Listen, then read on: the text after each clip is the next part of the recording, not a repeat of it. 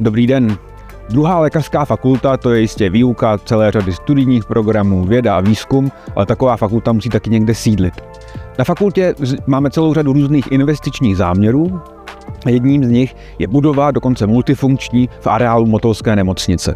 A o všechny tyto investice se musí někdo starat a je to právě proděkan pro rozvoj. A ten bude hostem dnešního dílu Pelikástu. Vítejte u Pelikástu, pořadu druhé lékařské, nejen o medicíně. Naším milým hostem je dneska přednosta kliniky rehabilitace a tělovýchovného lékařství a proděkan pro rozvoj fakulty profesor Pavel Kolář. Ahoj Pavel. Ahoj, děkuji za pozvání, vážím si to. Máš nadpřirozené schopnosti? Nadpřirozené schopnosti nemám, ale myslím si, že tak jako v různých oborech, ať je to eh, zpěv, hudba nebo další člověk potřebuje mít nějaký předpoklad talentu, takže možná, že na něco člověk má větší talent, ale nadpřirozené to není. já jsem to tam schválně, protože plno lidí si myslí, že máš nadpřirozené schopnosti a já nějakým způsobem závidím, že bych taky chtěl, jestli někdo myslel, že mám nadpřirozené schopnosti. Bych chtěl. A pro nás jako, ta možnost, že tě znám, už mi v životě hrozně moc eh, jako usnadnila eh, různých jednání a situací. Jsem říkal, že se znám s profesorem Kolářem, tak to je docela dobrá, dobrá, dobrá mince. Ty jsi fyzioterapeut, vystudoval jsi že, fakultu tělesné výchovy a sportu. Eh, co tě vlastně přivedlo k té fyzioterapii? Tak v té době vlastně se otvíral úplně nový obor, protože v té době, do té doby to bylo hodně o hm, vlastně tělo, o vlastně tělocvikářích, nebo hmm. rekrutovali se fyzioterapeuté hodně z oblasti tělesné výchovy a sportu. A tam taky vznikla eh, vlastně výuka, která byla integrovaná trošku s výukou v oblast, nebo na půl, tak eh, v Motole. Mm-hmm. A tak nějak jsem cítil, že ten obor je mi blízko díky tomu, že jsem mi sportoval, je to o pohybovém systému, je to o určitém, eh, určité analýze pohybu, vnímání pohybu, je to hodně o palpaci, intuici. Tak jsem to tak nějak už cítil na, na vlastně gymnáziu a potom já jsem šel dva roky na vojnu. Hmm. Po gymnáziu, tak, eh, tak jak jsem sportoval, tak jsem si myslel, že to bude pro mě trochu blíž než klasická medicína. A tam se teda dala studovat už fyzioterapie na, na FTVS? Jako tam byla fyzioterapie, ta struktura byla trochu, nebo hodně odlišná od mm-hmm. té současné. A bylo to tak, že jsme studovali na půl předměty na, tělo, na fakultě tělesné výchovy a sportu, ještě na újezdě tenkrát a v Tyršově domě a hmm. praktické obory a klinické obory, nebo klinické obory jsme studovali tady v Motole hlavně v Motole, hmm. ale i na jiných vlastně pracovištích, ale mm, dominance byla v Motole. No. Jo, a já pak jsem nastoupil vlastně po škole, jsem nastoupil do Motola a podařilo se tedy založit eh, fyzioterapii. To jsem se chtěl zeptat vlastně, jak to bylo zakládat vlastně nový obor na lékařské fakultě. Tak bylo Abychom to... možná pro studenty doplnili, že máme, jsou dvě vlastně možnosti studovat fyzioterapii. Jednak je bakalářský program fyzioterapie, potom navazující magisterské studium. No. Kdybychom to nějak popsali. No, je to s určitou výhodou a nevýhodou. Jo? To, že vlastně se rozdělala fyzioterapie, v té době to bylo pouze jednostupňové eh, studium, eh, kdežto potom to přešlo vlastně v rámci Lisabonské smlouvy na bakalářský a magisterský stupeň výuky. A ono to má trošku nevýhodu v tom, že vlastně do těch třech let musíte dostat všechny teoretické preklinické obory, hmm. klinické obory, ale také praxi. A potom ten čtvrtý, pátý ročník už nemůžete jo, zase znova neurologii, ortopedii, nebo mm, je potom ta náplň toho čtvrtého, pátého ročníku obtížnější. Lepší by bylo skutečně asi kontinuální studium pětileté, aby ten student získal mm, jaksi velký penzum znalostí. Hmm. Právě a co tomu brání, abychom to nemohli udělat právě? Tam právě Lisabonská smlouva, no. je to velmi obtížné nastavit, protože ta kompatibilita s tou Evropskou unii by potom byla, by nebyla vlastně a e, myslím si, že my o tom tedy uvažujeme, nějakým způsobem o tom hovoříme, že by jednostupňový systém pětiletého vzdělávacího programu by byl e, velmi vhodný a na to by se mohly navazovat i určité pravomoce eh, těch fyzioterapeutů, jako kompetence, těch kompetence hmm. ať je to diagnostika třeba sonografická nebo hmm. další popis rengenu v, v oblasti třeba toho pohybového systému a nebo i e, určitá indikace třeba mm, omezené medicamentozní léčby, ale e, to by mělo jít potom paralelně, když tak, no, protože pětileté studium, e, které by nemělo tu dvousložkovou, ten dvousložkový pohled, tak by to potom asi umožnilo. Asi by to bylo i lepší, my co máme zkušenosti s tím, jak učíme i v těchto oborech. Vím, že jako v tom bakalářském cyklu už máme zařazenou patologii, která je teda významně zkrácená. Mně to někdy připadá jako škoda, že bychom ty choroby mohli trošku víc vysvětlit. Že by ten fyzioterapeut by jako hodně mohl mít eh, jakoby, eh, užitek z toho, že by víc pochopil, o jaké onemocnění se jedná. Eh, my Myslím, právě narážíme trošku na takový problém toho, že dneska je tendence trošku zařadit fyzioterapii do těch nemedicínských oborů hmm. a učit je eh, podobně jako třeba výuka sester nebo laborantů a podobně třeba v těch preklinických oborech, ale i v těch někdy klinických. Ale my skutečně máme určitou nutnost specifické výuky, třeba když vezmu neurologii, hmm. tak pro nás je strašně důležité, aby třeba fyzioterapeut znal základy neurologie v něčem lépe než medic, hlavně Určitě. v té symptomatologické ano, ano, ano. neurologii. A proto je také mm, někdy o komunikaci s těmi vyučujícími, aby se učila eh, ta klinické, ten, ty klinické obory, ale i ty preklinické v určitém zaměření, hmm. které hmm. potřebuje právě ten, ten fyzioterapeut. Když to vezmu třeba na našem příkladu, tak my třeba hodně jako prostoru, i když je furt malý, věnujeme třeba těm neuromuskulárním chorobám a další věci, které si myslím, že skutečně ten fyzioterapeut by měl vědět i lépe než, než eh, běžný Jasně. medic. A eh, ono to je takové setkání dvou planet. Já si pamatuju, že, že moje kamarádka, s kterou jsem kdysi tancoval, tak ona pracuje jako fyzioterapeutka tady v Motole a my jsme se jednou bavili o svalových chorobách a já jsem se vždycky říkám studentům, že jako základ prostě práce s pacienty s svalovými chorobami je mhm. fyzioterapie, když pro mě to je jako pojem poměrně, mm. poměrně abstraktní, tak jsem se s ní bavil o tom, co to vlastně konkrétně znamená a zjistili jsme, že vlastně oba ty světy máme určitou jako poruchu v tom, že my si myslíme něco a oni si myslí něco. Mm. A že vlastně, že oni se, jako by říkal, že ta myopatie, že je to jedna choroba, tak jsme začali bavit o tom, že vlastně to, to je strašně úplně různých chorob, které vznikají úplně jiným mechanismem. A nakonec to vyvrcholo tím, že jsme měli setkání, že jsem jako patolog přednášel fyzioterapeutům v Dobřichovicích, tam se, bylo to pětihodinová záležitost o svalech a bylo strašně zajímavý propojovat ty dva světy, kdy oni poznali, že vlastně ta choroba je různá a vlastně, že i ta léčba pohybová musí být jiná. Že? Takže to jsem říkal, že v roce 2020, nebo kdy to bylo 18, tak eh, jsme otevřeli eh, jako novou je věc. Je důležité ty dva světy propojovat. Jo. Hmm. Je to, eh, no my vlastně, když vezmeme fyzioterapii, tak ona je vlastně o pohybovém systému a když člověk vezme pohybový systém, tak je to nejenom skelet a svaly a neuromuskulární poruchy, ale je to mozek. Hmm ale je to, jsou to i naše játra, slinivka a hormony a imunita.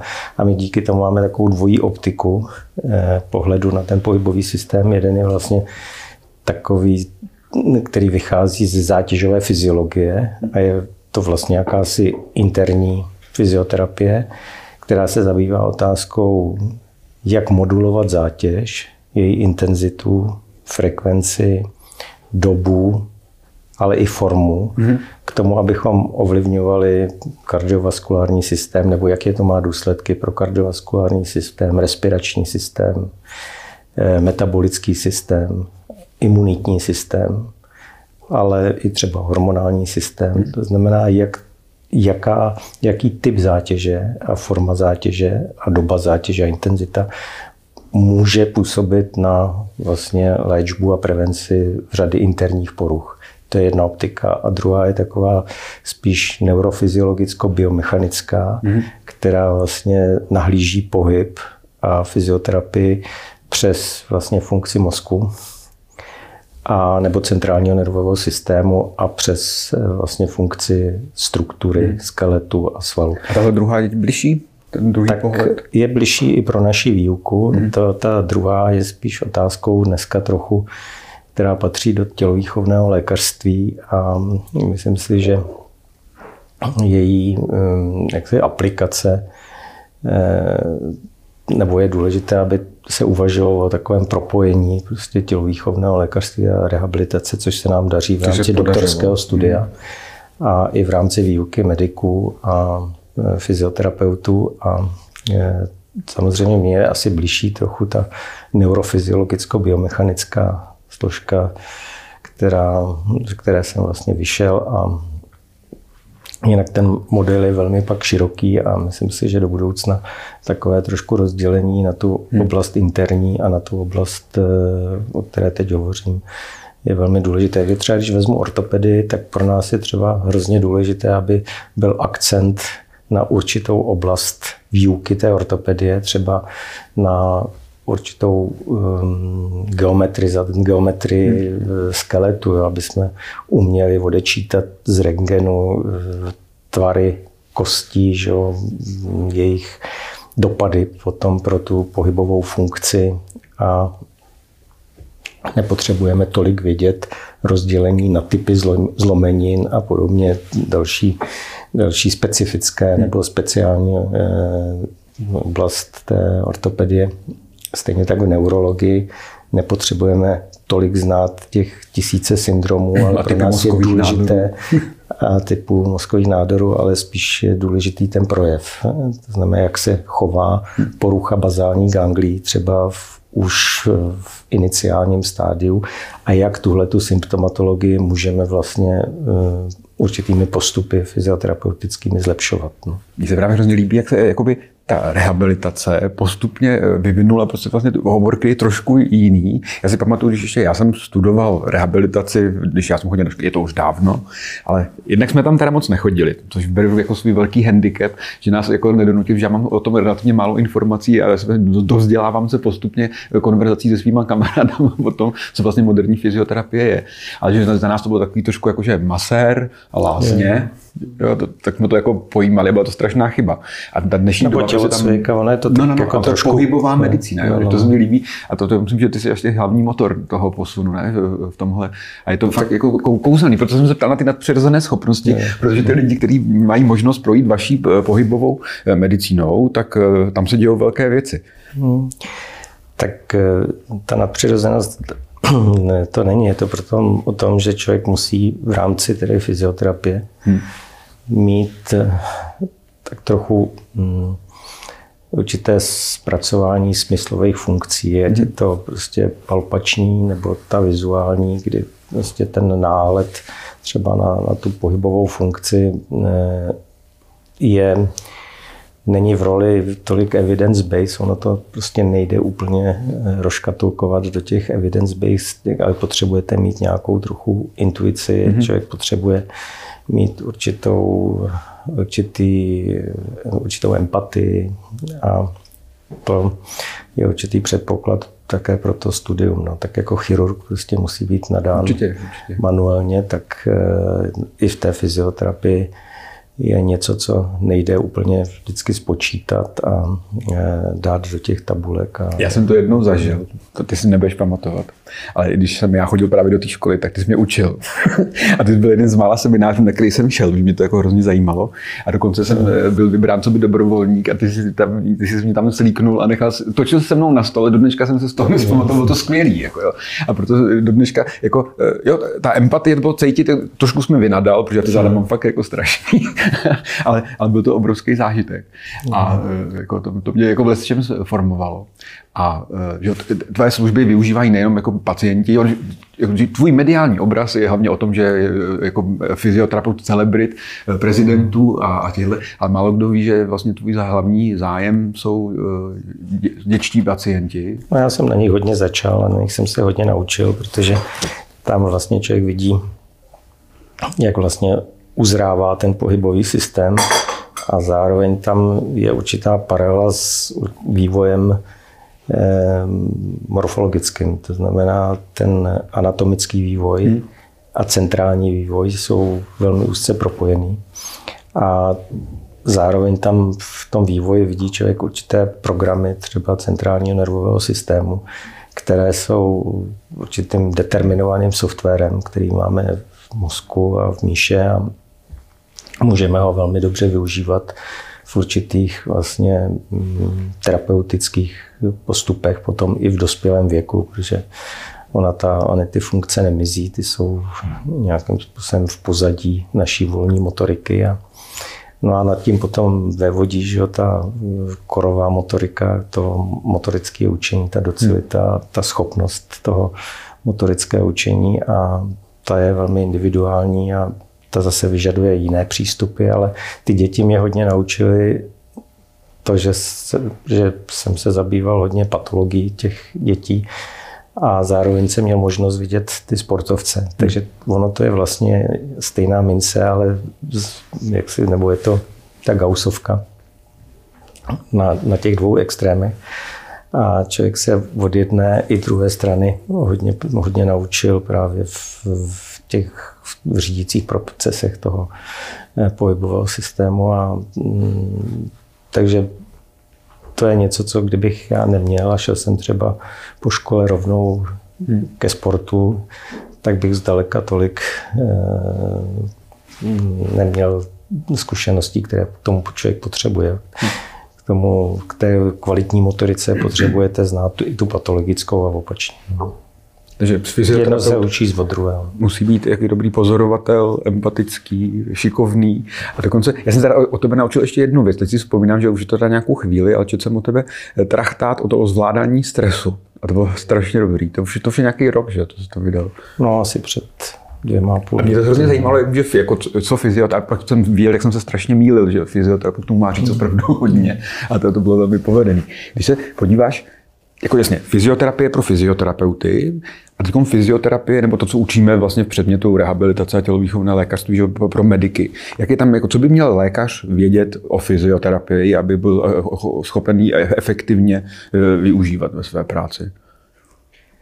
No, tak eh, v první řadě by měl vědět, co je to za obor a jaký má možnosti asi mm. a jak by měl být zařazen vlastně do to rehabilitačního lékařství. My máme vlastně fyzioterapie určitou součástí, mm, součástí léčebné rehabilitace a tou součástí je i ergoterapeut, logoped, eh, vlastně i protetik. Je to taková vlastně integrovaná spolupráce.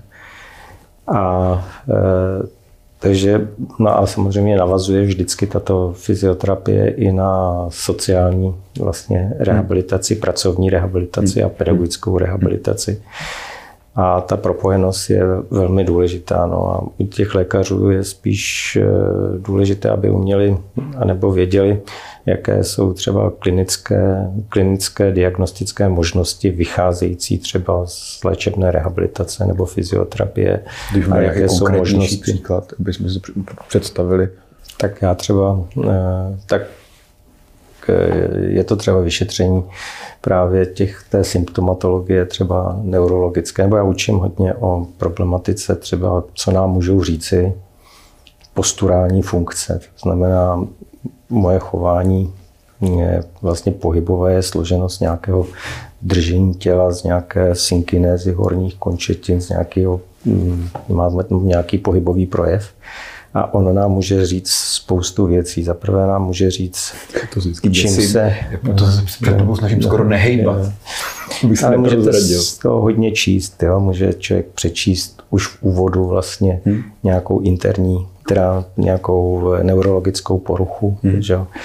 To vidíme už u těch dětí, že vlastně my nemůžeme u všech dětí dělat screening magnetickou rezonancí nebo sonografií a podobně, ale ta pohybová funkce je určitý zrcadlo centrálního nervového systému, takže i v já, když vezmu svoji praxi, tak je to několik prvozáchytů třeba neurologických onemocnění, protože ti pacienti přijdou sice třeba s plotinkou, ale je to takový první projev nějakého počínajícího neurologického onemocnění, ať se roztroušená skleróza nebo hmm. Parkinson, nebo, ale samozřejmě postura řekne i o tom, že když mám nějakou poruchu periferní, jak ortopedickou, nebo i interní, hmm.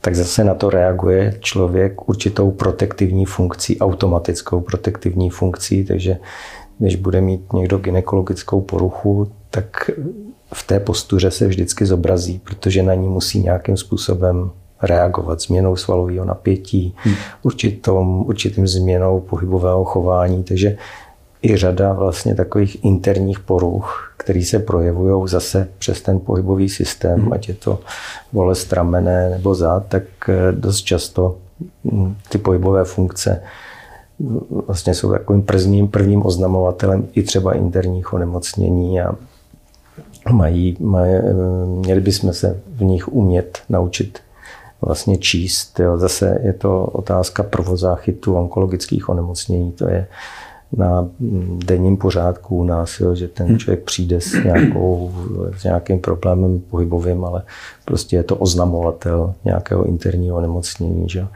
A samozřejmě i třeba tvar toho skeletu, mm, určitá vlastně morfologie toho skeletu také je vyjádřená v tom posturálním mm, projevu. A co je ale velmi také důležité, že ten posturální projev, který vlastně my se naučíme eh, v rámci nějakých eh, Oni se do něj propisují i třeba kulturní nebo estetické vlivy třeba, nebo propisuje se do něho moje učení se v tělocviku nebo vůbec je v něm eh, zobrazena celá, celá řada vlastně faktorů, který ovlivňují to motor, nebo jsou v tom motorickém učení a on se ten, ta postura vpisuje hmm. do našich vlastně měkotkáňových struktur, ale i kostí. A to zná, ten obraz morfologický je často důsledkem Jasně. nějakého pohybového chování a k tomu je potřeba také tak přistupovat. Takže já se musím dívat nebo můžu dívat na plotínku nebo na nějaký ortopedický nález z pohledu toho, jestli vznikl akutně, traumaticky, nebo jestli je vrozený, hmm. a nebo jestli je důsledkem určité patologie v tom stereotypu. A ta strategie léčby musí být úplně odlišná, i když nález je stejný. Hmm. Jo, takže já, když budu mít něco akutního, tak to budu řešit, nebo akutní nález eh, na, na plotínce, jako budu řešit jinak, než když mě vznikne tou, hmm. tím posturálním důsledkem. A to přepracování těch posturálních funkcí je třeba jedna z možností, hmm.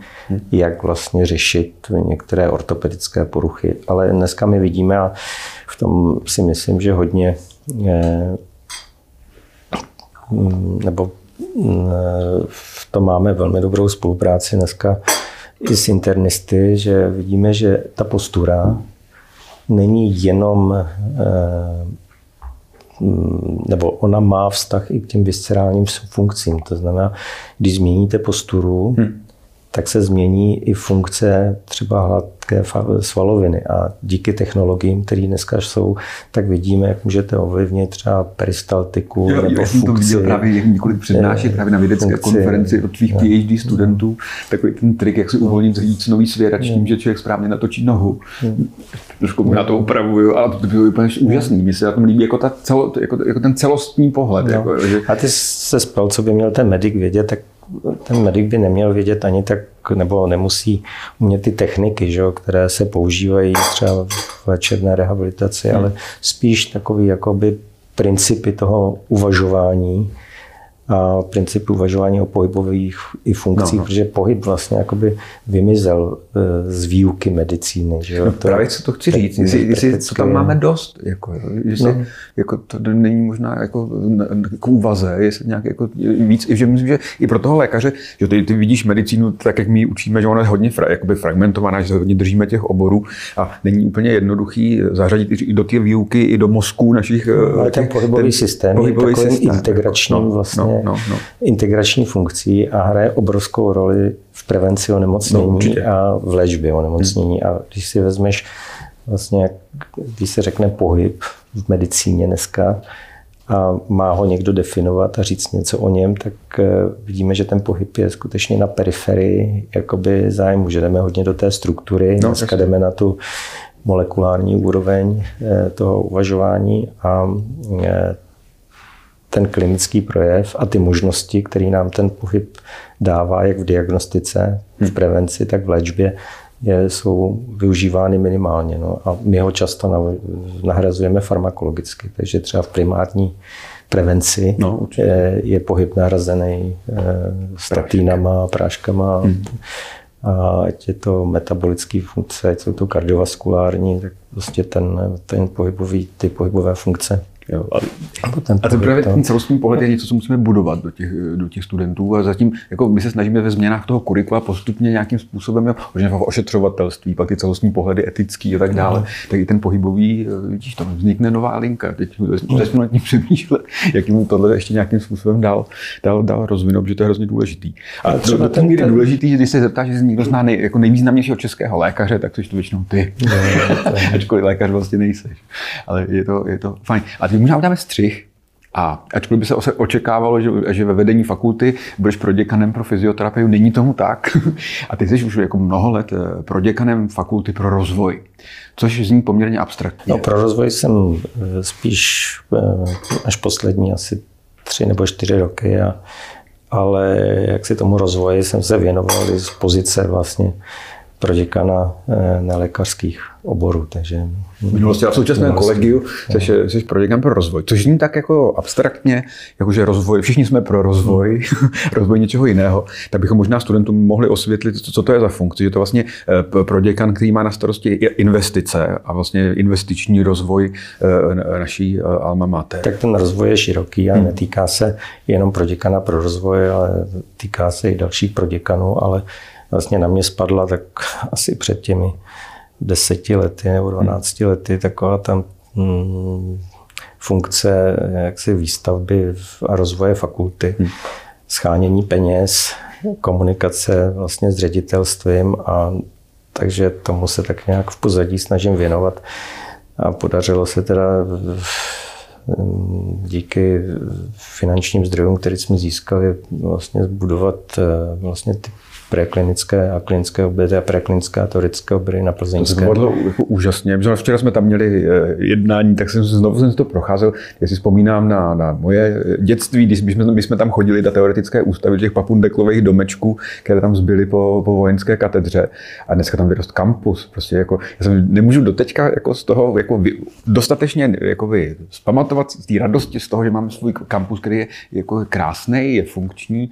Jako teď, když tam dělají společenské akce, konečně jako ta fakulta neměla nic. Má to nějakou reprezentaci. Má, ano, že to, to bylo obrovské. Takže se podařilo vlastně do, dodělat tu třetí etapu, hmm. že tu, ten zadeček, ty žílžaly a teď se podařila vlastně ta přední hlavička. strana, ta hlavička a to jsem moc rád a podařilo se to dokonce jaksi v, v, jaksi i za podmínek covidu a podmínek hmm. vlastně počínající inflace a zvednutí cen, tak se to podařilo mm, postavit v rozpočtu a myslím, že to je takový reprezentativní prostor. Takže... Včera jsem tam šel už za hmm. A takový to, jak se člověk vynoří ze spodu té plzeňské, a tam byl rozsvícený logo, to bylo krásný, tak jsem se znovu, znova kochal, že to se povedlo obrovsky. Podařil se i postavit ten zvěřinec, hmm. což bylo technologicky náročné. No a pak jsme že, začali vlastně uvažovat ještě za profesora Komárka, že by tím, že máme vlastně vybudované preklinické obory, tak že by bylo dobré mít i zázemí pro mm, děkanát. té klinické děkanát, a protože pořád jsme vlastně v nemocnici v nájmu a hmm. je to hodně vázáno na vztahy mezi nemocnicí a fakultou a Které naše pozice, poměrně dobré. a naše pozice jsou dobré, ale to možná studenti prostory. Nevidí. Studenti mají totiž dojem, že Motolská nemocnice patří druhé lékařské fakultě, což je omyl. Ano. A je třeba říct, že druhá lékařská fakulta eh, tady nevlastní v areálu nemocnice nic. Vůbec nic skoro. No. A máme pouze pronajmuté prostory a ty prostory, které máme, tak je to asi 6 000 metrů čtverečních, když to třeba jiné fakulty mají kolem 15 až 20 tisíc metrů čtverečních pro svoji vlastně eh, fakultní funkci. A Eh, ani posluchárny nám nepatří, jsme v nich v nájmu, hm, prostory děkanátu jsme v nájmu. Takže jsme uvažovali o tom, aby eh, jsme se zaintegrovali do fakultní nemocnice v Motole i prostorem. Hmm. A... pro fungování fakulty by bylo trošku nepraktické, kdyby jsme měli svůj headquarters. Právě, my jsme uvažovali samozřejmě, že se nabízela Plzeňská, nabízela se i tady Stromovka, protože to patří vlastně univerzitě a hmm. E, jsou tam pozemky, které, e, o které jsme mohli žádat v rámci výstavby, ale nakonec jsme se pokusili a podařilo se teda získat pozemek tady v rámci areálu, což bylo velmi obtížné. Nakonec se to podařilo na základě nového občanského zákonníku práva stavby a byla to vlastně taková jakoby první, první podpis tohoto, tohoto zákona, takže nikdo nevěděl, jak s ním pořádně nakládat. Takže člověk běhal jak slepička kohoutkovi provodu na ministerstvo a zpátky a ředitelství a, dě, a dě, rektorát. Ale nakonec se podařilo teda to podepsat. Ten prostor jsme získali a podařilo se nám získat také eh, v rámci dotačního programu 240 33 pro rozvoj eh, vlastně lékařských vysokých škol dotaci na výstavbu vlastně fakulty a bylo to zhruba 697 milionů. Hmm. S tím, že vlastně to bylo v roce 2019, hmm. ale a jsme v roce 2023. Jsme v roce 2023 s vysokým stupněm inflace a já nevím, nárůstu cen, takže já v té době vlastně jsme vytvořili studii, hmotovou studii, která odpovídala zhruba mm, nákladům 590-600 milionů, aby jsme tam měli rezervu na, na, ale museli jsme splnit samozřejmě, ono to muselo také splnit eh, ten rozsah činnosti, takže jsme museli vycházet z, nějaké, eh, z nějakého rozsahu eh, té stavby. Že ta stavíme ta, ta multifunkční no, budova, že ten projektu no, říkáme, aby multifunkční budova. A ten, ten, ten, Kde by měly být laboratoře, děkanát, eh, simulační centrum, centrum a mm, další jaksi prostory právně pro doktorské, hmm. Doktorské studium. No. A Bude to vlastně v areálu nemocnice? Je to u Jižní vrátnice, je to v současné době ve stádiu to byly další kroky, které jsme museli udělat, výběrová řízení na bourací práce, vystěhování archivu.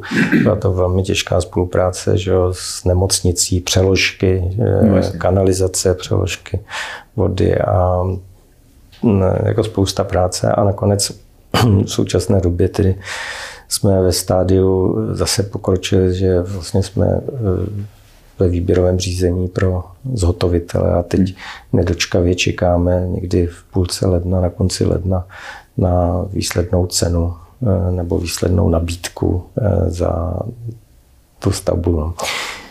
No už, jakoby, už, už se tam něco děje. Že? Už, už to, já jsem teď, když jsem šel sem, když jsem šel z, z města, tak jsem si šel zpátky z Jižní vrátnice, abych se podíval. Takže už je to ve stádiu pohybu. Teď je to ve stádiu pohybu. My jsme nakonec eh, rozdělili vlastně ty, tu etapu výstavby do dvou etap. Mm-hmm. První jsou ty bourací práce, přeložkové práce, eh, které jsou velmi důležité v koordinaci s, ještě s nemocnicí. Byl tam zase problém třeba ještě s archeologama, že, protože tam šly vykopávky, takže nám to zastavilo tu stavbu. Takže jsme teď museli na krátce pak jsme měli samozřejmě, aby se vystěhoval archiv, byl tam výměník tepla, takže eh, vytvářet přeložky na výměník tepla, nová stavba výměníku nás čeká. Takže to, je, to jsou jenom souhrn nějakých eh, věcí a problémů, které člověk musí řešit. A nějaký výhled, kdybychom měli a, teda jako fakulta mohli mít svoji multifunkční budovu s děkanátem? Tak eh, teď na konci ledna, půlce ledna, po půlce ledna bychom měli dostat eh, nabídky od firm z pohledu zhotovitele, tedy hm, čekáme na to, kolik to bude, protože teď je celkem výhodná doba, protože ty ceny jdou trochu níž, než hmm. byly třeba před eh, tři čtvrtě rokem nebo před rokem. A mm, za, za začátek stavby by měl být někdy, hm, počítáme hm, ke konci roku hmm. na podzim nebo během, během tohoto roku už. A dokončení stavby by mělo být tak eh, na konci roku 26. Zní to téměř neuvěřitelně. Je. Ale je to, já si myslím, že to je strašně důležitý počin, protože ta fakulta bude mít eh, svoje zázemí, svoje zázemí v takové nemocnici hmm. s tímto klinickým zázemím hmm. a myslím si, že to je pro eh, výuku a pro mm, kvalitu té výuky zcela no, zásadní. Když vznikne, tak se zapíšeš do dějin lékařské fakulty. A je to, že tam ta možnost simulačního centra, to zase umožní jako nám... Jako, jako... To nám taky trošku komplikuje teda život dneska, protože v rámci e, nějakých dotací, které vlastně nevím, e, které myslím, že to jsou evropská, evropské peníze, tak vlastně staví dneska nemocnice hned vedle eh, mikrobiologický centrum mikrobiologie a v rámci toho bude simulační centrum nemocnice. A původně tam měla být patologie. A původně tam měla. Nám, my máme problém v tom, že vlastně my, oni nemůžou hmm. v rámci eh, zadávací, zadávacích podmínek použít, nebo my nemůžeme jako fakulta využívat jejich simulačního centra, hmm. jo, což je úplný nesmysl. Že jo. A e, stejné podmínky budou platit vlastně pro výstavbu našeho simulačního centra. Takže my jsme uvažovali teď o určitém propojení, že bychom udělali společné pracoviště, ale hmm. hledáme k tomu ten právní rámec, jo. abychom věděli, co bude možné využít a co ne. A jako dávalo by to ani, smysl, dávalo by to, to smysl. jedna věc a ne dvě centra vedle sebe, no. ale ta legislativa je občas neúprosná. Jak je to těžký sehnat takovýhle velký peníze, že protože pohybujeme ve stovkách milionů korun. Tak někdy to těžký je, takže člověk musí hledat eh, ty dotační programy, které, které jsou, s tím, že v současné době jsme i zvažovali a zvažujeme ještě, není to úplně uzavřené, že se má otevřít eh, dotační program pro energeticky eh, méně náročné stavby. A má to být podpora právě v škol, školek a vysokých škol. Eh, takže hledáme cestu, abychom splnili pro tenhle dotační program a nějakým způsobem navýšili, navýšili ty peníze, které byly původní a hmm. které budeme muset nějakou cestou hledat eh, ještě mm, v rámci Mikuláše nebo dalších, dalších možností, jak ten rozpočet trochu navýšit eh, od začátku. No. Ale eh, myslím si, že ten rozdíl mezi tím původním,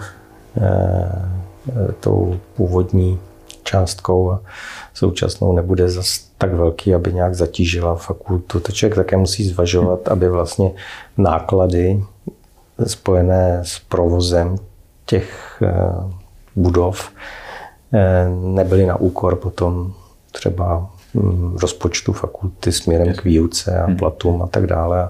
A stejně tak, že člověk musí být odpovědný v tom, že náklady na, i na výstavbu nesmí vést k nějakému zadlužení že jo, fakulty a abych, abychom prostě do budoucna udrželi, udrželi rozpočet fakulty a kvalitu výuky.